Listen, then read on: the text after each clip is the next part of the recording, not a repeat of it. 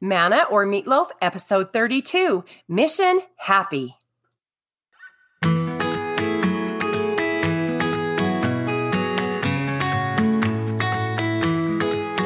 Hello, hello. I'm feeling happy today. And that's a bit of a surprise considering the week that I've had. It wasn't it wasn't all that great. It was kind of crummy.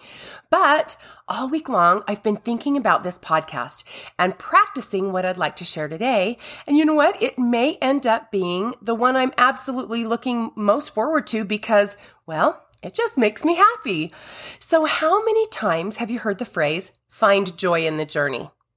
Well, my friends, the journey through these days is definitely not for the faint of heart. Am I right? While I really like the application of that phrase, finding joy in the journey, and appreciate looking for the positive and making the best of things, if I look at it through the lens of making my experiences instead of reacting to them, it can also, in my mind anyway, represent a more passive approach to walking along this path of life. Kind of like hoping that we can just luckily or haphazardly look down and find it along the road we're traveling on and throw it in our knapsacks. You know what I mean? While I highly, highly recommend finding joy in the journey by looking at the bright side of life, I'm also all about being more proactive and making it when it's sometimes hard to find.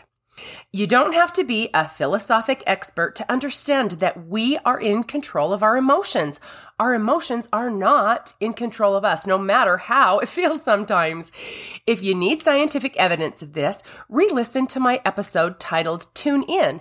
It's simple. We can make our own happy by making choices that increase our ability to feel the emotion of joy. Elder Ulisses Soares of the 70 taught, quote, happiness is determined by habits, behaviors, and thought patterns that we can directly address with intentional action.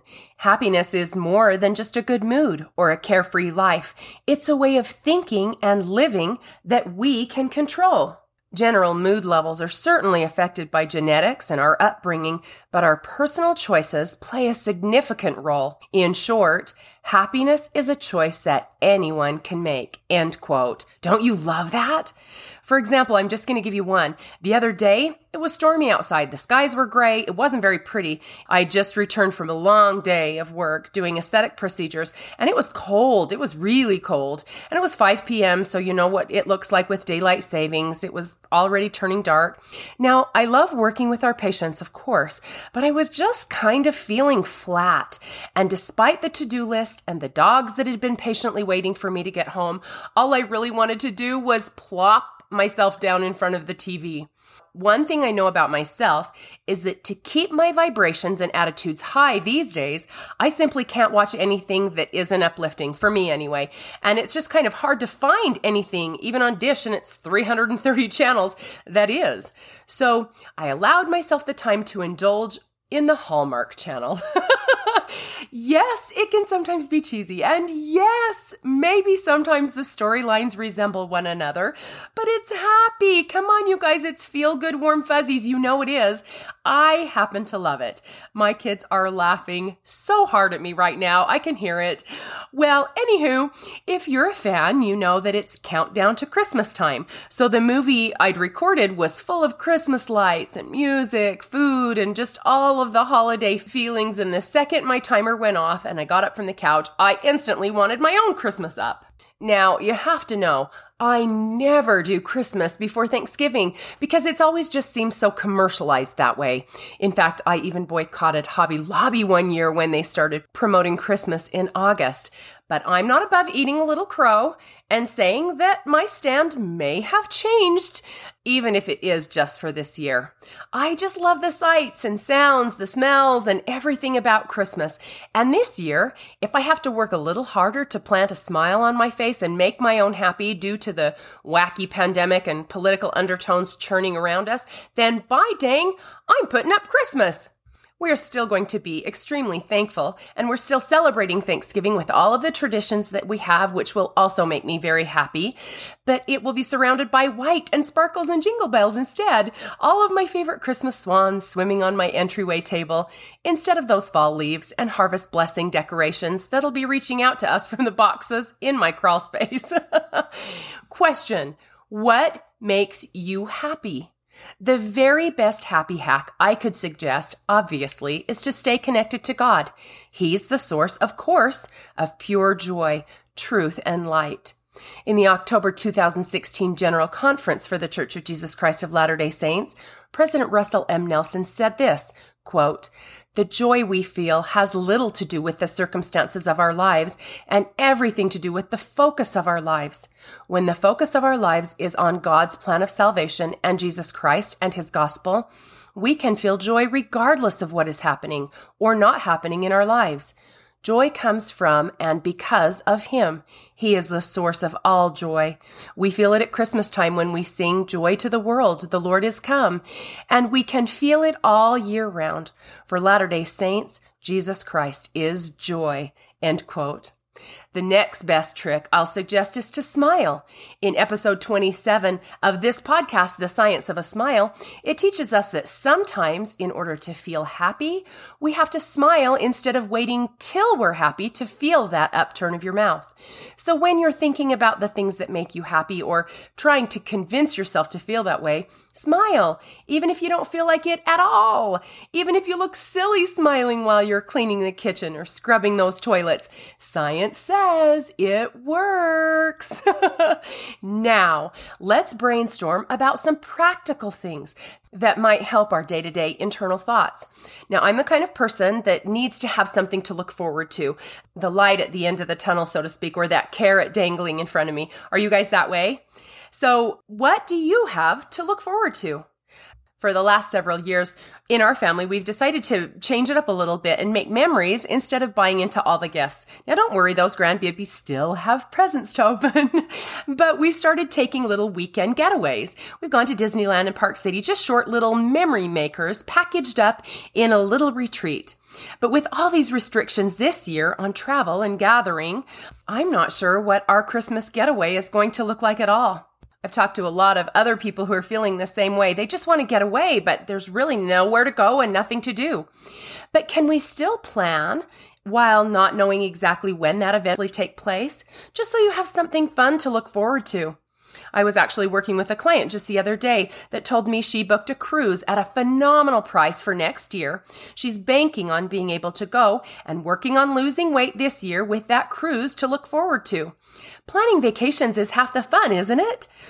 If you don't trust the cruising or tourism industry just yet, plan a staycation. Teaser, that may be exactly what we experienced this year, and there are some things in the making that may end up being even funner than a real getaway. Do you have a bucket list? When was the last time you thought about all the fun things you wanted to experience? Maybe now is the perfect time to make one. Put it in your line of vision, even if there's no expiration date. Then plan. Isn't that fun to think about? This did get me thinking, actually. Do you remember those grounding exercises I shared in my Grounding Rocks episode? Oh my gosh, it's starting to sound like all I'm doing is plugging past episodes, and I'm sorry, it's just turning out this way. But what if we set a goal each week to engage our senses in things that would encourage happiness. So think this through. What would happen if you set out this week to see, smell, hear, feel, and taste something that made you happy? And you did it all week long and next week and the week after. Think about it. I love FaceTiming my grandbabies, for example. And we've played hide and seek, we've read books, played Barbies, done homework together, made cookies, and gone on walks and ranger rides. Yes, it can be done until you lose service on FaceTime, I guess, or Google Duo. I love having the technology to facilitate us connecting. And even when we're not in physical proximity, I just love FaceTime. But I've been super busy at the clinic a lot these days, so making and scheduling the time to see my grandbabies as much as I would like has been a little tricky if I made more time to see them in person, those that are close, and FaceTime them more regularly this week, I know that would make me much happier. Did you hear that, little lovies? It's a date!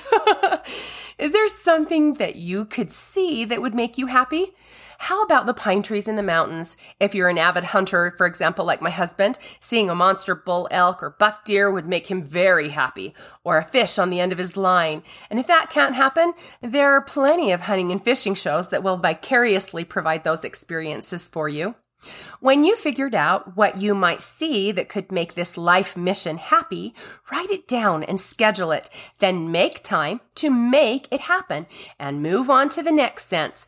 Is there something you could hear that might bring a smile to your face? Is it the voice of those precious grandbabies or the voice of a grandparent you haven't spoken to in a while? Is it Christmas music? The sound of rustling leaves in the wind, the chorus and rhythm of the ocean waves, or the still small voice of the spirit? Again, ask yourself, what could I hear that would increase my level of happiness this week? Pick up the phone, turn up the music, get outside, or get deeper into your scriptures. Just figure it out, write it down, and make it happen. Next is touch. When was the last time you just held your partner or your child or your puppy for a long time?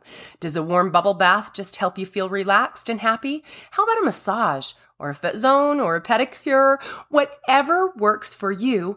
What do you do that makes you feel all the feels? Taste is the next sense, and this one is so easy for me. I literally smile when I think about my mom's golden eggs, her raspberry pie, or Parker House rolls. And yes, there's a high likelihood that those things are closely knit to the memories surrounding them, but man, do they taste good! If this Thanksgiving is tending to look a little bleak already, could you set out to discover new recipes or practice perfecting old ones? There are so many tasty treats that make me happy. And yes, I know that logically eating something can't really make you happy, but the endorphin hit that accompanies them sure can. I'm so bad, you guys, but tasty treats are so good. Uh, the sense of smell is oftentimes overlooked. And I don't know how because the science of aromatherapy is real. It's a $1.5 billion industry based entirely on smell. Basically, aromatherapy activates the smelling receptors in your nose and sends messages through your nervous system to your brain. Essential oils are often used in aromatherapy and they may activate certain areas of your brain like the limbic system, which plays a role in your emotions, and they can also have a big impact on your hypothalamus, the part of your brain which can create feel good chemicals like serotonin. So it's not to be overlooked.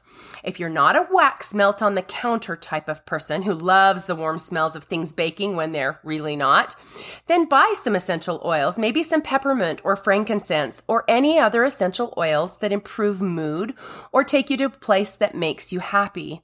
My nephew, for example, just told me that when he was living at home, he had pine tree wax melts in his room 24 7, and it just made him feel happy, like he was in the woods. Find what smells make you feel good. Then wear them, burn them, melt them, go to them. But whatever you do, smell them. Now, in addition to this exercise about the senses, there are two additional things I want to challenge you to think about this week, and I'll be doing them as well. Let's find something to do and something to be that can increase our happy. What can you do to make yourself happy? Can you serve? Shop, create, relax, exercise. What does that look like for you? And what can you be? Can you be more patient, kind, honest? Do those things help you feel happy? They help me feel happy. Can you be a cheerleader, a sounding board, a shoulder to cry on, or a teacher and teach someone a valuable skill? I've already put my list in my phone. Will you do the same? What do you have to lose? We have all kinds of things that just stimulate our thinking about what can make us happy. Now, I'm a big fan of go to boards. You've heard me say this before. I've got one, and on it are all the pictures that elicit happy times, people, or places and memories. Lots of my family, lots of my friends, a picture of Christ favorite and holy places, you can print it up, laminate it, or just keep it on your phone for easy access. But it will immediately make you happy by remembering to be grateful for all the blessings in your life. Have you made one yet? It really is so fun. Do it for a family home evening activity. It's a surefire way to lift your mood and lift it again and again and again every time you look at it. Now, here's a little treat for you that you will thank me for, I promise. If you've ever heard Meg Johnson speak, you will never forget her. She is seriously one of the most inspirational women I can think of. She's the mother of two, a motivational speaker, an author, a pageant queen, and is part of an amazing program I just learned about. And it's complete with its own set of podcasts and an app. It's called Our Turtle House with John Bytheway, Hank Smith, and Meg Johnson. Now, here's the great part about Meg all of this happened after she became a quadriplegic. Yes, when she was 22 years old, she fell off a cliff in southern Utah and is now paralyzed from the chest down without the use of her hands. I heard her speak one time at a timeout for women a few years ago, and I couldn't stop thinking about how incredibly happy she seemed and how on earth that could be possible in her situation. And then, this is no joke, literally one hour before I recorded this podcast, I was listening to my weekly dose of the life coach, Jody Moore, that I've been involved with for over a year. And she was interviewing her on her podcast, Better Than Happy. You can find this podcast on any forum, and it's episode 277, and it's called Fighting for Happy with Meg Johnson. I simply cannot recommend it enough. You guys will love it. And you have to understand, Jody doesn't interview a lot of guests. It's not her podcast style as she's a life coach and she spends most of her time teaching and training. But this message is so incredibly perfect and aligns so flawlessly with what I'm trying to say here that I just can't help wonder if this wasn't a little gift for you guys, a little nugget planted in my lap just for me to share with you. You see, this podcast was already put together, 100% ready to record, and all I had to do was add exactly what she said to make this the perfect message. I'm telling you, it will probably change your life, just saying. I want to quote her as she talked about how her thoughts shifted when she realized that her body would never obey her again. Quote, along the way, I learned how to fight for happiness. I learned the skills and the tricks that it takes to be happy no matter what's going on. I think I'm a fighter. That's what drives me because I'm not okay being not okay. So I need to do what I need to do to feel happy. End quote. Just remember, the grass is greener where you water it. Now let's put some effort into making a bit of happy where we need it. How many times have I said that the more energy you put towards something, the bigger it becomes? This definitely applies here too. Placing importance on finding or making a bit more happy in our lives might be a high priority right about now.